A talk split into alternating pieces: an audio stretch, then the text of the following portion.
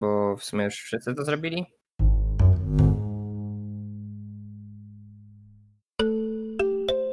Trybuna polityczna.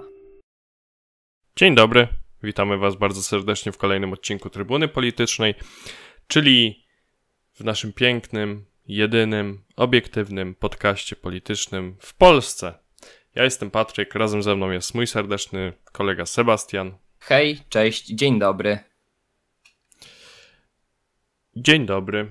Powiedz mi, Sebastianie, jak minął ci ten piękny tydzień polityczny?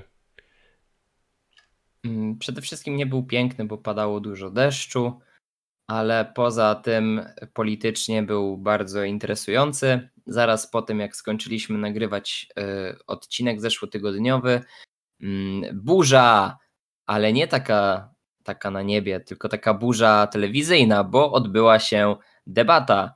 Debata przerosła nasze najśmielsze oczekiwania. To było coś, na co każdy Polak czekał. To był najwyższy poziom dziennikarstwa, to był najwyższy poziom debaty politycznej. To jest, ja nie wiem nawet jak to określić, to jest naj, najpiękniejsza rzecz, jaka nam się wydarzyła w ostatnim dziesięcioleciu, prawdopodobnie wzór dla innych krajów Europy, a może nawet świata, jak robić politykę. No, naprawdę idealnie zdefiniowane pytania, w punkt trafione, y, rzeczy, tematy, sfery, którymi Polacy żyją. To, to, to naprawdę y, ja dzisiaj wychodzę na zewnątrz, jadą dwaj rowerzyści, oni kłócą się o e, wprowadzenie euro. E, ja sobie idę chodnikiem, patrzę po prawo, a tam jakiś pan e, sobie przycina drzewka i zastanawia się, czy księża powinni do komunii przygotowywać w szkołach, czy jednak do komunii przygotowywać w innych miejscach. Polacy tym ciągle żyją i to były świetne pytania. Ja nie rozumiem hejtu na TVP w związku ze złymi, źle przygotowanymi y, pytaniami. Nie rozumiem, dlaczego kandydaci mieli jakikolwiek problem do tych pytań. Może się nie przygotowali do debaty. Nie wiem, prawdopodobnie tak było, bo inaczej y, nikt by nie miał y, żadnych uwag. Pytania były świetne, debata była ekstra. Koniec, kropka, dziękuję bardzo. To był kolejny odcinek kabaretonu politycznego. Oj, Pięknie to podsumowane. Dosłownie to był kabaret, kabareton polityczny. Ta nasza zeszłotygodniowa, można powiedzieć, debata. E, niestety, jak zwykle w naszym pięknym nadwiślańskim kraju, nie potrafimy zrobić ciekawej debaty z kandydatami na, no jednak, jakby nie patrzeć, bardzo wysoki urząd w naszym państwie, co jest w sumie dosyć przykre bo wypadałoby pewna konsekwentność w podejściu do, do tej naszej polskiej polityki, skoro ona i tak już w dużym stopniu zaabsorbowała znaczącą część naszego życia, to warto byłoby gdzieś tam podchodzić do niej nieco rzetelniej, może skupiać się na, na, na tematyce, która nieco bardziej dotyka po prostu naszego życia, a nie pytać o tematy, które, jak zresztą bardzo trafnie określił Krzysztof Bosak, albo nas nie dotyczą, albo nas dotyczyły w przeszłości, albo mogą nas dotyczyć gdzieś tam w przyszłości jakiejś ewentualnej. I myślę, że to jest chyba najlepsze podsumowanie tej właśnie debaty, że po prostu brak był tak naprawdę, przede wszystkim była ona bardzo odrealniona od tego, co, czym żyjemy na co dzień, czyli powiedzmy tematów związanych z choćby koronawirusem, choćby z ewentualnym problemem finansowym, kryzysem finansowym, który może, może nadejść, może nie nadejść, to zależy od, od wielu różnych czynników, czy również od takiej tematyki związanej powiedzmy gdzieś tam z, z takim zwykłym życiem Polaków, czyli wiadomo, podatki, praca, sytuacja wewnętrzna i tak dalej, i tak dalej. Brakowało mi tego pytania były tragiczne według mnie. Naprawdę to był najniższy z najniższych chyba poziomów. Nawet ta poprzednia debata przed tą, którą się, która się odbyła w, w poprzednim tygodniu była pod tym względem chyba o niebo lepsza, nawet mogę stwierdzić, bo rzeczywiście czymś, czymś tam, e, czymś tam mogła zainteresować w jakimś niewielkim chociaż stopniu. Co do, może zapytam się tak, ciebie Sebastianie, mój drogi, co do kandydatów, to który z kandydatów w tej debacie według Ciebie sprawił się najlepiej? E, zdania są podzielone. Według mnie Krzysztof Bosak i Władysław Kośniak-Kamysz. Zaskakujące, wiem, kontrowersyjne, e, ale dla mnie oni zawsze wypadają najlepiej. Tutaj może faktycznie Krzysztof Bosak lepiej niż Władysław Kośniak-Kamysz, jak dla mnie. I zwycięzcą tej debaty był właśnie reprezentant Konfederacji, moim zdaniem bardzo trafnie przedstawił swoje poglądy, wypunktował, mm, co miał wypunktować, odnajdował się w trakcie tej debaty, umiał pokazać e, złe strony jej, te pytania, nie zacinał się, mówił konkretnie w czasie, co jest bardzo istotne. Mm, I tak czysto technicznie bardzo dobrze się zaprezentował. E, Władysław Kośniak-Kamysz też mi się podobało, że wszystko było w czasie, wszystko było tak przygotowane technicznie. Oczywiście obaj nie ustrzegli się błędów jakichś tam mniejszych, aczkolwiek to, to nie, było, nie było tragedii. E, jeżeli chodzi na, na przykład o odpowiedzi na pytania, ja mam pewien problem z tą debatą, dlatego że ktoś zadaje pytanie totalnie głupie, no bo powiedzmy sobie szczerze, e, czy księża powinni przygotowywać dzieci do komunii w szkołach? Co to jest za pytanie? Czego ono dotyczy? Ja nie wiem, na wywiadówce takie pytanie mogłoby paść. No ale normalną odpowiedzią na takie pytanie powinno być, a jak chcą? No jak chcą przygotować w szkole, niech przygotują. No jak chcą w kościele, no to niech zabiorą dzieci do kościoła i przygotują. To jest totalnie bez sensu pytanie i nie dotyczące prezydenta. Nie wiem dlaczego ono się tam znalazło i przerasta mnie to po prostu, jak o tym pomyślę. Y, dlatego, kiedy kandydaci usłyszeli takie pytania, sami nie wiedzieli, co mają zrobić i zaczęli mówić o religii w szkołach i o tym, czy lekcje religii powinny być finansowane z budżetu państwa na przykład i, i tematami związanymi z religią, mm, czego to pytanie nie, dotyczyło. No i można powiedzieć od technicznej strony, no dobra, kandydaci wypadli słabo, bo, mm, bo nie mówili konkretnie, nie odpowiadali na pytania. No ale jak konkretnie odpowiedzieć na to pytanie? No to ta debata by trwała nie wiem, 10 minut, bo wszyscy kandydaci powinni powiedzieć nie, no niech, albo jak chcą i to jest koniec. Więc dla mnie y, oni wypadli, y, właśnie Krzysztof Bosak i Władysław Kośniak-Kamysz wypadli moim zdaniem najlepiej. Y, pan Piotrowski, który w pierwszej debacie y, wypadł na duży plus względem mnie, teraz y, wypadł tak średnio. A jeżeli chodzi o dwóch głównych kandydatów, czyli Andrzeja Dudę i Rafała Trzaskowskiego, Andrzej Duda wyglądał na człowieka, który znał pytania wcześniej i wypadł średnio, bardzo średnio. Rafał Trzaskowski nie znał pytań wcześniej, nie wypadł wcale lepiej, moim zdaniem. Rafał Trzaskowski to nie jest bestia, e, bestia taka do debaty, on dobrze się odnajduje w mediach, fajnie prowadzi różne działania w terenie. Ostatnio widziałem bardzo ciekawe jego tam e, właśnie działania w różnych miejscach, które odwiedzał. Ale jeżeli chodzi o debatę, no to tak jak już mówiłem, ta mm, debata przed wyborami prezydenckimi w Warszawie, e, przed wyborami samorządowymi, no wypadło słabo.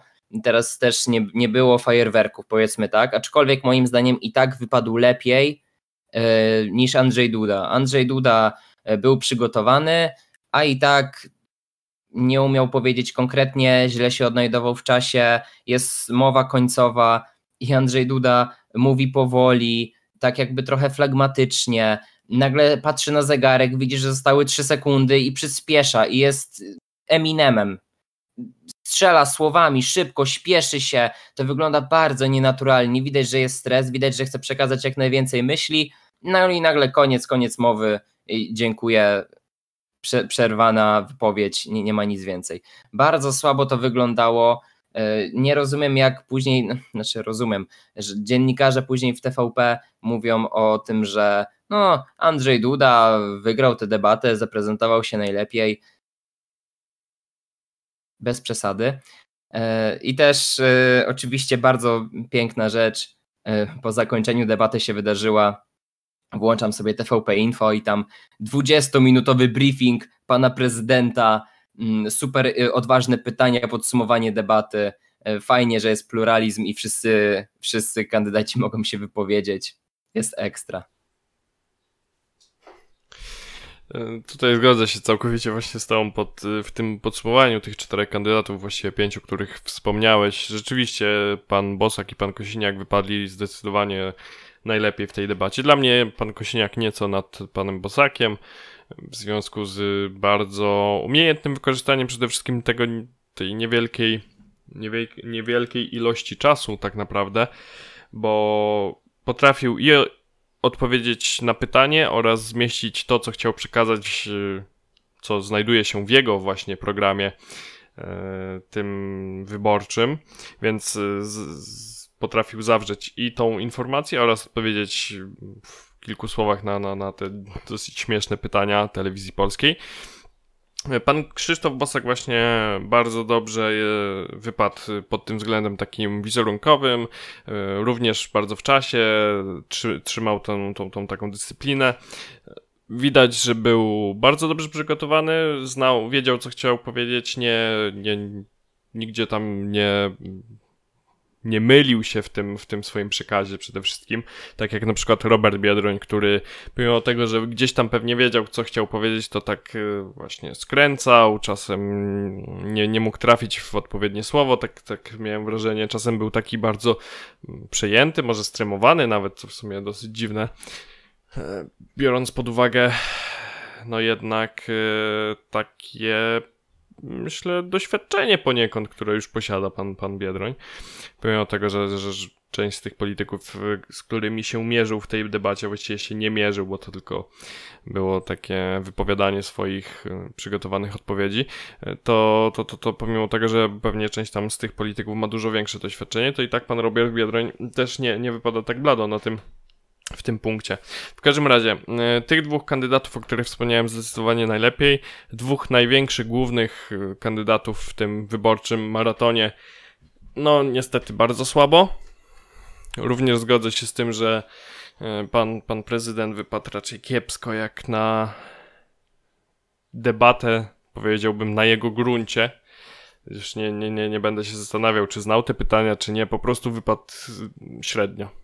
Tak samo pan e, Trzaskowski, ale tak samo cała masa tych kandydatów, e, powiedziałbym z tego drugiego szeregu, czyli pan Witkowski, pan Piotrowski, pan Jakubiak, który był dla mnie wręcz e, po prostu tragicznie nieprzygotowany do tego, tego typu przedsięwzięcia. Ja włączę pan... się tak w międzyczasie, bo wspomniałeś pana Witkowskiego. Ja właśnie chciałem tylko z taką drobną uwagą wlecieć, bo spojrzałem w internet po debacie i się okazało, że pan Witkowski to jest w ogóle najlepszy lewicowy kandydat. To jest y, przodownik, to jest człowiek, lider, y, osoba, która powinna być kandydatem lewicy. Jak ona się tam nie znalazła, nikt nie wie. To jest y, król debaty, on to wygrał, on był niesamowity. A moim zdaniem to sympatycy lewicy nie wiem skąd wzięli te opinie, albo nieuważnie go słuchali. On wypadł bardzo przeciętnie, mylił się, nie mówił w czasie, jego mowa końcowa była słabiutka. Nie wiadomo było o co mu chodzi tak naprawdę, nie chciał się wysłowić i nie wiem, jeżeli sympatyków lewicy, y, jeżeli sympatycy lewicy są kupieni tylko tym, że ktoś mówi postulaty, z którymi oni się zgadzają, a forma jest nieistotna, no to ja nie wiem, bo dla mnie to był taki Robert Biedroń bis. Był Robert Biedroń bis, to swoją drogą. E, po drugie, Zastanawiałem się chwilę właśnie nad tym fenomenem, dlaczego w niektórych środowiskach pan, pan właśnie Witkowski e, stał się taką, taką jaśniejącą gwiazdą. I też tego nie rozumiem, bo dla mnie to jest po prostu człowiek o takich, a nie innych poglądach, czyli właśnie lewicowych, czym z pewnością gdzieś tam plusuje sobie u osób identyfikujących się z takimi poglądami, ale no nie zaskoczył on nas tutaj na tej debacie niczym szczególnym. Nie zrobił jakiegoś outstanding move, że tak powiem z, angiels z angielska. Więc y, po prostu nie wiem, no, nie, nie, nie, nie rozumiem tego fenomenu, nie jest to y, nie widzę pe pewnych przesłanek do tego, żeby w ogóle zrozumieć te Chyba, że może to jest y, ten sam fenomen, co w, w, przypadku pana Żółtka, po prostu, że e, jest to taka osoba, którą gdzieś się tam, e, która gdzieś tam plusuje w wyniku tego, w wyniku takiego właśnie masowego, powiedziałbym, żartu właściwie, żartu, dla żartu. Tak, i pan, tak bardziej pan Żółtek założy się, że będzie miał dobry wynik. W sensie, no taki... Mm, mm takie zero taki w skali, w skali pana Żółtka. Ja myślę, że on będzie miał przez to menelowe plus i przez tego całego mema, jeżeli to nie wygaśnie, a dzisiaj jest środa i dzisiaj pan Żółtek jest w Hate Parku, i, y, czyli na kanale sportowym, będzie występował live, będzie można do niego zadzwonić, zadać mu jakieś pytanie. Jeżeli on powie coś śmiesznego, jeżeli chociaż na chwilę rozpali Twittera, a wybory są w niedzielę, to ja nie jestem wcale nieprzekonany, znaczy nie jestem przekonany, że on będzie miał jakiś słaby wynik. Moim zdaniem to on może zrobić jakiś taki szalony, jak na jego możliwości, wynik, tylko dlatego, że po prostu pójdzie kilka osób i stwierdzi, a nie ma nikogo, a ten był śmieszny.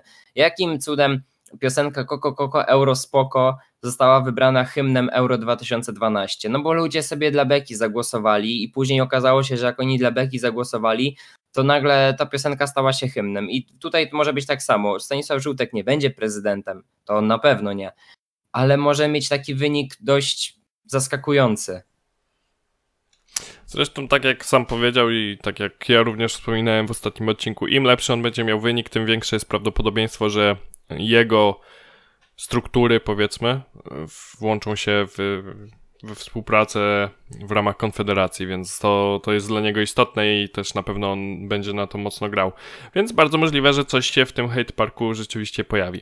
W każdym razie, e, wracając do, do tematu tej, tej tema, tematy, chciałem powiedzieć, debaty, choć, choć w sumie właściwie mm, ciężko nazwać ją debatą. No niestety nie zaszokował mnie nikt w tej debacie, nikt mnie nie, nie poruszył, że tak powiem, nikt tutaj nie, nie rozgrzał tego, tego pięknego przedsięwzięcia, które zostało zniszczone słabym przygotowaniem merytorycznym ze strony naszej pięknej telewizji publicznej. Ale sądzę, że przede wszystkim ta debata umoc, umocniła taki pogląd, o tym, że w naszym jakby życiu politycznym potrzebne jest pewne nowe, świeże spojrzenie od innej strony. W ogóle na, na jakby świat polityki, ale na przede wszystkim pracowanie z tym światem polityki na styku właśnie mediów i tej wspomnianej e, dziedziny naszego życia. Wydaje mi się, że gdyby za taką debatę wziął gdyby zorganizowanie takiej debaty, z, mm, na zorganizowaniu takiej debaty skupiłyby się więcej niż tylko telewizja publiczna, moż, mogłoby wyjść z tego coś naprawdę ciekawego. Tym bardziej, że przykładów dobrych debat można szukać e, bardzo, bardzo szeroko, bo w różnych krajach różnie się podchodzi do tych debat. w w Stanach Zjednoczonych na przykład są debaty bardzo otwarte na podstawie wymiany zdań między głównymi kandydatami przy publiczności, co jest w sumie dosyć ciekawe. W realiach polskich myślę, że mogłoby to być bardzo ciekawe. E, są debaty w których dużo bardziej skupia się także na tym, żeby kandydaci poza odpowiadaniem na pytanie zadane przez prowadzącego także komentowali samego siebie. W Polsce też także takie debaty miały miejsce. W poprzednich wyborach choćby była taka debata, w której kandydaci mogli odpowiadać, ripostować swoje wypowiedzi. Myślę, że to by było dużo, dużo bardziej jakby sensowne rozwiązanie mm, niż w przypadku takiego recytowania. No to recytowanie, które, które nazwane było przewrotnie debatą, no było niezwykle słabym po prostu przedstawieniem, jak dla mnie. I wydaje mi się, że zmarnowaną tak naprawdę okazją do tego, żeby ci wszyscy kandydaci się spotkali w jednym miejscu i wymienili pewne poglądy. No zobacz, masz debaty w Ameryce, nachodzonego tak zwane, czyli kandydaci stoją, e, ruszają się, to jest dynamiczne. Masz debatę we Francji, kiedy, gdzie są e, liczniki czasu przy kandydatach i oni się wymieniają komentarzami, poglądami, dyskutują ze sobą i ta debata ma wpływ na wynik wyborów. Y, czy debata y, na kanapie Tusk-Kaczyński, y, ona trochę nie pozmieniała? Trochę pozmieniała i trochę pokazała, rzuciła inne światło wtedy przed tamtymi wyborami. Było coś ciekawego. debata TVN-owska, która była w ostatnich wyborach, w której były właśnie riposty, można było sobie rzucić jedną ripostą, ktoś miał wtedy czas, żeby odpowiedzieć. To jest clue debat, to jest właśnie sedno, tak powinniśmy to robić. Dlaczego ta debata nas nie porwała w TVP? No bo to były laurki wystawiane przez kandydatów.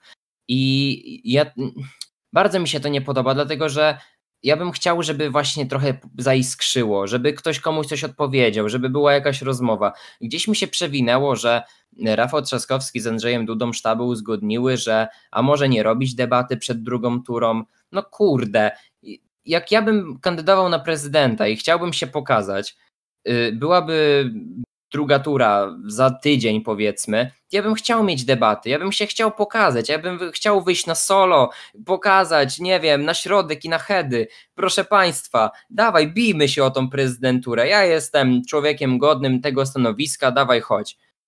Oni nie, jesteśmy schowani i ja się boję debaty, ja nie chcę brać udziału w spotyczce, to jest za trudne dla mnie. No nie wiem, totalnie ta miałkość mnie boli. Powinna być obligatoryjna debata, wszyscy, proszę bardzo, jedziemy. Druga tura, jedziemy. Tak samo, teraz TVP zrobiło słabą debatę TVN miał robić, nie, TVN się wycofał. Polsat miał robić, no nie wiadomo czy będzie. Polsat z TVN-em może zrobi, no ale może nie zrobi. Nie wiem. Polskim telewizjom przeszkadza 7 milionów oglądalności. Nie wiem, to jest taki problem na przykład zrobić debatę dwugodzinną, to za dużo pieniędzy będzie kosztowało, czy czas antenowy, co trzeba puścić kolejną powtórkę jakiegoś super hitu z 2012 roku, nie? Albo nie wiem, Władcę Pierścieni 384 raz, chociaż bardzo lubię Władcę Pierścieni. To nie, nie wiem, to jest taki, taki koszt i tyle środków trzeba poświęcić. Na pewno Polacy nie chcieliby obejrzeć dwugodzinnej potyczki, w której kandydaci każdej opcji rzucają w siebie mięsem. Na pewno, jestem przekonany, że nikt by tego nie oglądał. 7 milionów ludzi oglądało debatę na TVP i ona była tragiczna. Na pewno łączoną debatę Polsatu i TVN-u y, obejrzy nikt. No, dla mnie to jest śmieszne w ogóle podejście właśnie mediów prywatnych, czyli właśnie Polsatu i TVN-u e, do tego, do tej właśnie debaty, którą mieli organizować, wycofanie się z tego w jakiś taki dziwny, nie do końca wyjaśniony sposób, że mm, dziwne argumentowanie tego i w ogóle nie podoba mi się w ogóle takie podejście do tego tematu, bo e, jakby nie patrzeć, są to bardzo istotne wybory z punktu widzenia dalszej, dalszego funkcjonowania naszego systemu partyjnego który w wyniku tych wyborów, w których na przykład może zwyciężyć nie Andrzej Duda, załóżmy, może się znacząco przeobrazić po prostu i spowodować pewną entropię tego systemu ówczesnego w system, który może być całkowicie właśnie całkowicie inny, położony na, na, na, na innych filarach, czy, czy, czy w ogóle wymiana pewnych elit partyjnych może nastąpić e, w wyniku tych wyborów. Są to jednak wybory kluczowe i podejście do nich, yy, znaczy do tych wyborów przez yy, prezentowane przez, przez te media, no nie, nie podobają mi się ani, ani trochę. Szczególnie, że właśnie jeszcze wejdę w temat. Wybory prezydenckie rozpalają opinię publiczną bardziej niż wybory parlamentarne czy wiadomo samorządowe. E, o tych do Parlamentu Europejskiego nawet nie wspominam. Każde wybory są pewnym wydarzeniem, ale wybory prezydenckie są wydarzeniem szczególnym w naszym kraju. E, I to tak zawsze było i tak już chyba będzie. Mm, dlatego też system prezydencki w Polsce byłby interesujący. Mm, no ale no to by wymagało potężnych zmian a, a na to się chyba partia i system aktualny partyjny y, nie, nie zgodziłby nigdy, ale y, właśnie te wybory prezydenckie, one, one są super i te są bardzo, bardzo istotne. I zwróćmy tylko uwagę na jedną rzecz, o której nie wiem, czy mówiliśmy, czy nie, ale mm, zmiana na stanowisku prezydenta może nie zmienić nic, a może zmienić całkiem sporo.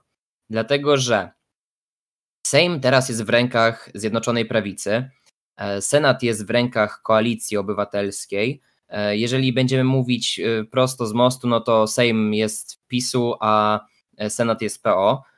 Prezydent byłby z PO. Co to zmienia w rządzeniu Prawa i Sprawiedliwości? Prawo i Sprawiedliwość może obalić weto senackie? Może. Czy może obalić weto prezydenckie? Może. Oczywiście, że tak. Czy to jest jakiś problem? No pewnie jakiś tam jest. No mały, bo mały, więcej czasu trzeba podpisywać ustawy i tak dalej.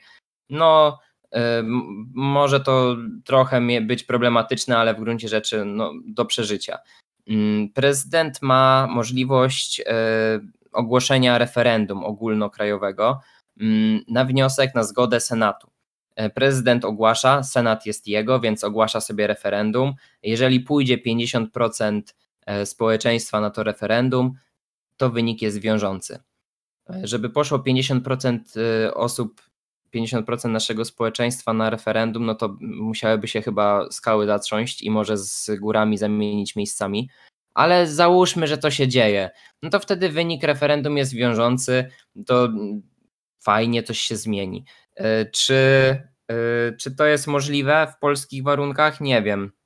Dlatego, że Polacy nie lubią chodzić na wybory, jeśli, jeśli nie trzeba, a referendum musiałoby być w bardzo istotnym temacie, takim super, bardzo istotnym temacie. I nie wiem, trudno mi sobie wyobrazić taki temat aktualnie, taki, że wszyscy by chcieli pójść na te wybory. Mm, no i czy, czy to coś zmieni? No, z tego co mówię, nie zmieni to nic, ale w sumie jednak życie w koabitacji, czyli prezydent z jednej opcji, a Sejm z drugiej opcji, mm, nie jest takie proste w gruncie rzeczy. I historia nam już pokazała, że w gruncie rzeczy to się może trochę pozmieniać i nie jest wcale tak prosto, i Sejm wcale nie ma takiej swobody, i faktycznie e, coś się może zatrząść, więc mm, jestem przekonany, że to nie byłby malutki problem dla PiSu, jeżeli Rafał Trzaskowski zostałby prezydentem. Wydaje mi się, że to byłby problem taki dość istotny, może nie bardzo duży, ale taki do zauważenia, na pewno do odnotowania. To prawda, zgodzę się z Tobą. I właściwie w tym momencie tak naprawdę to nasze podsumowanie debaty chyba się zakończy. Natomiast yy, chciałbym jeszcze przed samym końcem wspomnieć o rzeczy najistotniejszej w tych wyborach, bo mówimy właśnie, Sebastian przed chwilą wspomniał, że, że te wybory będą istotne, że mogą zmienić wiele lub nic, ale jednak yy, pomimo tego mają taką... Łatkę? Łatkę, dokładnie tego słowa. Mają taką łatkę, że są wyborami przełomowymi. I jeżeli chodzi o te wybory przełomowe, czy przełomowość tych wyborów właściwie, to trzeba wspomnieć, że najważniejsze jest to tak naprawdę, żebyśmy my jako społeczeństwo pojawili się jak najliczniej na tych wyborach, bo to będzie najważniejsze e, w, po prostu w tym akcie partycypacji w procesach demokratycznych, jakim są właśnie wybory. Więc tak, chodźmy wszyscy na wybory, żeby było pięknie, Dokładnie. dobrze i żeby Polska nam się rozwijała albo żeby upadła już całkiem a niech upadnie, a co? A i sobie wiadomo, co rozwali. A tak serio, to chodźmy po prostu na wybory. Liczę na to, że rzeczywiście te wybory okażą się przełomowe, tak jak y, tutaj mówiliśmy razem z Sebastianem. A w tym momencie, czy Sebastianie, chciałbyś coś jeszcze dodać od siebie? Dwie rzeczy chciałbym tylko dodać. One wszystkie się wiążą z jedną rzeczą i będziemy mogli kończyć. E, to są rzeczy z zeszłego tygodnia, które mnie rozwaliły na łopatki. Mm, pierwsza rzecz E, do Rafała Trzaskowskiego podchodzi mężczyzna, który mówi, że jest z Virginii i coś tam mówi o języku e, angielskim, mówi też w języku angielskim do Rafała Trzaskowskiego. Mm, okazuje się, że to jest działacz Prawa i Sprawiedliwości, który próbuje podawać się za Amerykanina, ale mówi z polskim akcentem tak wyraźnym, że o kurczę, tak mocnym akcentem i to jest komedia E, Rafał Trzaskowski mu mówi, że brzmi jak Polak i brzmi jak polski akcent i później Widzę, jak niektórzy ludzie z PiSu y, mówią o Rafale Trzaskowskim, że jak on mógł tak powiedzieć, że co on się wstydzi Polski, tak, że jest Polakiem, ma jakiś problem do polskości. Eee, komedia. Druga rzecz, w wczorajszym wydaniu wiadomości pojawił się projektant mody Christian Paul z Ameryki. Um, okazuje się, że dla pana Christiana Paula e, kreacje pani e, prezydentowej są piękne, wspaniałe i absolutnie pani prezydentowa jest ikoną stylu. No i z tym nikt mógłby, prawda, się nie spierać, no bo dlaczego niby? Może i faktycznie, jak ludzie się znają na modzie, to może tak jest. Um, tylko, że ludzie wpisali sobie nazwisko Christian Paul, projektant mody e, do Google'a no i nie było tam nic o nim. Okazało się, że no nie ma czegoś takiego jak projektant mody Christian Paul. I tak naprawdę to jest kolejna podstawiona osoba, która podaje się za Amerykanina, a wcale nim nie jest. TVP, robisz to dobrze, robisz to naprawdę dobrze. Mm, jak tak dalej pójdzie, zostały trzy dni, no będzie nieźle. E, jestem ciekawy, czy e, TVP któregoś dnia, tak w ciszy wyborczej nawet w sobotę, wyemituje odcinek Rancha, którym latał samolot z napisem e, głosuj na Dudę. To były wybory na wójta Wilkowej e, w momencie, kiedy Lucy Wilska mm, kandydowała na wójta i razem z nią o to stanowisko walczył Fabian Duda. I właśnie w jednym odcinku latał samolot z wielkim takim banerem głosuj na Dudę. Jeżeli to zrobią, to... Ja, ja, się, ja się tylko wtrącę, ja się tylko wtrącę. Kalacz, dobre imię tego serialu, gdyż w tym odcinku to nie pani Lucy walczyła tylko pani sklepowa walczyła razem z panem Dudą. Napra a no tak, możliwe, no, możliwe.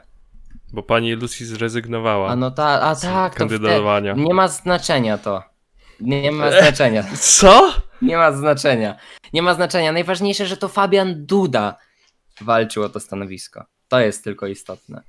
A resztę, resztę się wytnie. Tak. I to wszystko zaplanował Jarosław Kaczyński jeszcze w 2001 roku, kiedy zakładał Prawo i Sprawiedliwość. A, a myślisz, że jest inaczej? Gościu, Nie. otwórz oczy. I umysł. Właśnie. Wy też otwórzcie oczy i umysł. A tak. właściwie to zamknijcie, bo w tym momencie kończy się Trybuna Polityczna, czyli jedyny obiektywny podcast polityczny w Polsce. Ja byłem ja. Nie, on no, był on. Się, Do widzenia. Trybuna się już dawno skończyła. Trybuna się już dawno skończyła. To tak naprawdę skończył się tylko ten odcinek. Cześć. Do widzenia.